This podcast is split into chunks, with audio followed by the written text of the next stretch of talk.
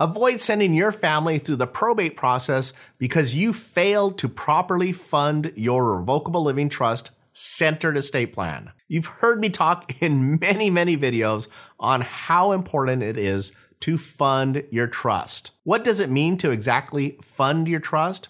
Well, it means to transfer the title of your assets into the name of your trust. So that means if you have a house, for example, and you own it with your wife, Sally, then the house is probably titled as Johnny and Sally, owners of this house. And if it's titled that way and not in your trust, then if one of you passes away, then it's probably going to have to be probated to transfer it to the other one. And if both of you have passed away, then it's probably going to have to be probated to get it into the name of your heirs. So what you want to do is properly fund your trust. And so that house would be funded in the name of your trust. So instead of Johnny and Sally, it would be Johnny and Sally, trustees of the Johnny and Sally Revocable Living Trust. If you have a revocable living trust and for whatever reason you don't have your house in the name of your trust or a bank account, well, get busy. Get it into the name of your trust. The first thing is you're not alone. Unfortunately, we see this over and over again. Even with trusts that we create, sometimes an older couple will come in and they'll have a pretty good sized house because that was the house that their family grew up in, right? And so we will make certain before they leave our office that that house, that property is put into the name of their trust. So the trust technically owns that piece of property. What happens though is a couple years later, they sell that property and they downsize to a smaller house or a condominium. And when they get that condominium, they, for whatever reason, don't tell the title company or their realtor, and the house is put into their name and not the name of their trust. So then, when they both pass away, unfortunately, even though they have set up this great revocable living trust centered estate plan, we have to probate their estate for that one piece of property that could have very, very easily been put into the name of the trust if they had just done it when they purchased the property. Funding is simply the process of changing the title from your name to the name of the trust. And it can be accomplished in a, a couple different ways. The first is, well, if it's real estate, just doing a deed from yourself to your trust. That effectively changes the title of the property from your name to the trust. Bank accounts the same way. If you've got a bank account, go to your bank and tell them, I have a trust. Your estate planning attorney will usually give you what's called a certificate of trust or an affidavit of trust. You show that to the bank and you ask them to put your bank accounts into the name of the, your trust, your checking and your savings account. Most banks will let you keep the same account number. They just change the title from your name to the name of your trust. Now, I know what you're saying already because we get this question a lot, and that is Steve, I have assets that don't have a title to them. What about my jewelry, my artwork, stuff like that? For those particular items, your estate planning attorney should help you do what's called an assignment to your trust. Basically, you assign those items because you do have ownership in them. You assign ownership of those items to your trust. The next thing to do, if you have, let's say, an insurance policy, is you want to make sure that the beneficiary designation is the trust, if that's what you want to do. Sometimes families will just have that insurance policy pay out directly to somebody, usually a spouse or children or somebody.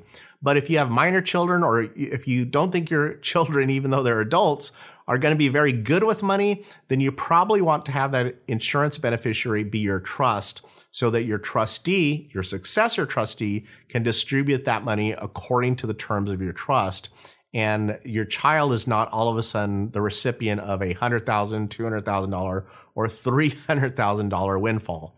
You want to make sure that they get that money if they're not good with it in little pieces or only as needed, right? Your next question might be well, what do I put into my revocable living trust centered estate plan? In other words, what do I change? What do I actually title in the name of my trust?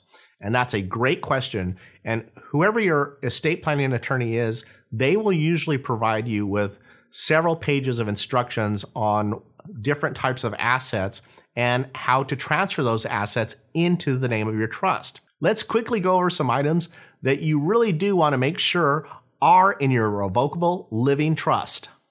The first one is real estate, and that can include the home that you're living in, maybe a vacation home, any rental properties that you have. Maybe you have land that has been passed down from generation to generation. If you have title to that real estate, you want to make sure that it is in the name of the trust. The next thing is we've also talked about is bank account, credit union account, your checking, your savings accounts. Make sure that those are titled correctly in the name of your trust. Safe deposit boxes are the next one. And we've talked about that in other videos on how hard it is to get into a safe deposit box, but if you do have one, you probably want to make sure that it is titled in the name of your trust and that the successor trustee has access to that safe deposit box. Next is investment accounts that you might have with a brokerage or some type of a financial agency. Talk with those people and make sure that you have those assets titled in the name of the trust. Notes payable to you. If somebody owes you money and you actually had them sign a document that says they owe you money, and believe me, if you lend somebody money, you need to get it in writing because 95% of the time they won't remember or they'll just say sorry. So make sure you have, if you loan somebody money, make certain that you got a note payable and make certain that you assign that note to your trust so that if you were to pass away, that person does, doesn't just try to disappear. You want to be able to make certain that your successor trustee knows that this person owes you money and knows to make sure that they pay the money that is owed to your estate. The next is life insurance policies. We've talked about them already, but you also want you want to make sure that the beneficiary designations, if that's what you want to do, are in the name of the trust so that those proceeds can be distributed under the terms of your trust. The next is business interests intellectual property, oil and gas, especially if you are in a state or you own mineral interests in a state that have a lot of oil and gas. The next is personal effects. You want to make sure all that artwork, jewelry, collectibles, your antiques that you've been uh, looking at for years and buying, you want to make sure all of that is in the name of the trust so that it can be distributed according to the terms of your trust. That is just a very simple list of items that should be put in the name of your trust. Make sure that they are titled and that your trust actually owns those assets. But there are certain assets that you want to make certain are not in your revocable living trust. So now let's go through that list. IRAs and other tax deferred retirement accounts. You want to really talk to your financial advisor about these type of accounts and you might only want to make the trust the beneficiary of those accounts, but the rules have really changed in the last couple years, so you really need to talk with your financial advisor and your CPA before you make any changes with those IRAs. The next item is incentive stock options and section 1244 stock that you might have or any interest in those those. Again, talk with your financial advisor on how to properly allocate these type of assets. If you have any interest in professional corporations, again, you need to talk with your financial advisor and your CPA. And if it's a professional corporation, then you probably need to talk with your partners in that corporation on what happens when somebody passes away or becomes incapacitated and is no longer able to participate in that corporation. The next one is foreign assets. You know, we get a lot of people who have a vacation home or they have financial assets in other countries. The laws are different everywhere.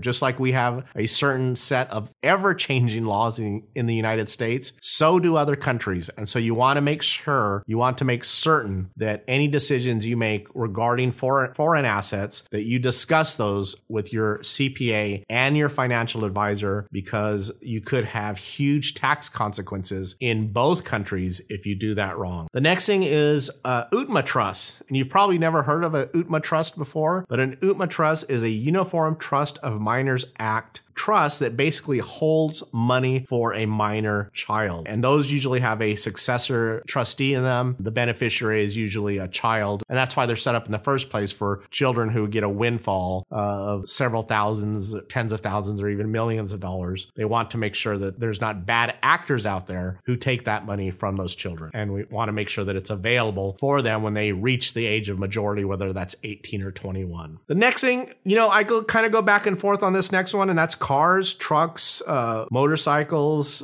The reason why is, and you can probably search the internet, and there's going to be a lot of different people giving you a lot of different answers on this. The reason I kind of shy away from putting your daily driver into the name of your trust is because, well, it's your daily driver. Unfortunately, we live in a litigious society, and when people see that you have a trust, then they automatically think lawsuit because they think lots and lots of money. When the truth is that you have a revocable living trust because you're smart and you set up a properly funded revocable living trust centered estate plan. But people don't see that and they just want to automatically sue. The other reason is that in most states, it's pretty easy to transfer a car or a motor vehicle or a boat from uh, one relative to the other when they pass.